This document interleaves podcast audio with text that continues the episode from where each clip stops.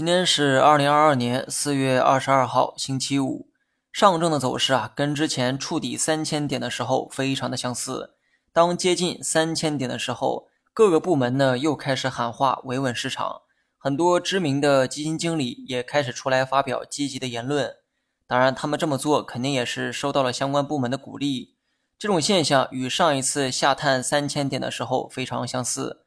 这可能意味着领导们真的想守住三千点这个底线，但同时呢，也让我们明白了一个道理哈：上证虽然没有跌破三千点，但其他指数已经在创新低的路上。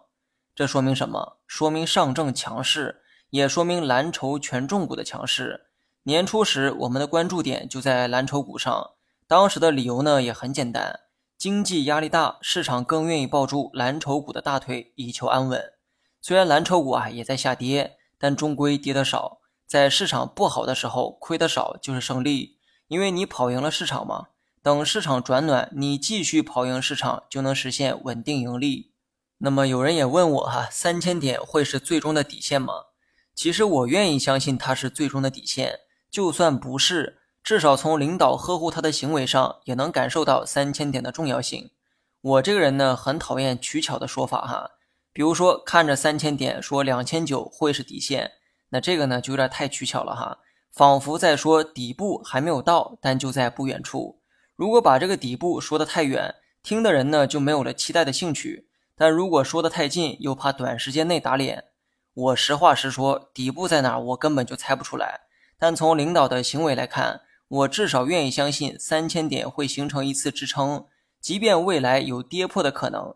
但在这之前，先来一次反弹是可以期待的。但是呢，请注意，我说的是三千点，而现在是三零八六点。与其说现在是三千点，其实更接近三千一百点。那么大盘呢，我就不做预判了哈。昨天呢说过，正在下跌的途中，不要猜测底部，而是让市场自由的博弈，自行构建底部。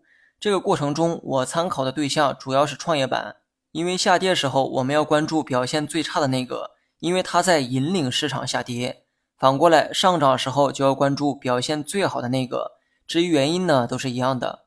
创业板呢收了个十字星，加上五日线笔直朝下，目前呢还判断不出止跌的具体位置。等创业板收出大阳线，或者是五日线拐头朝上的时候，再去预期止跌也不迟。好了，以上全部内容，下期同一时间再见。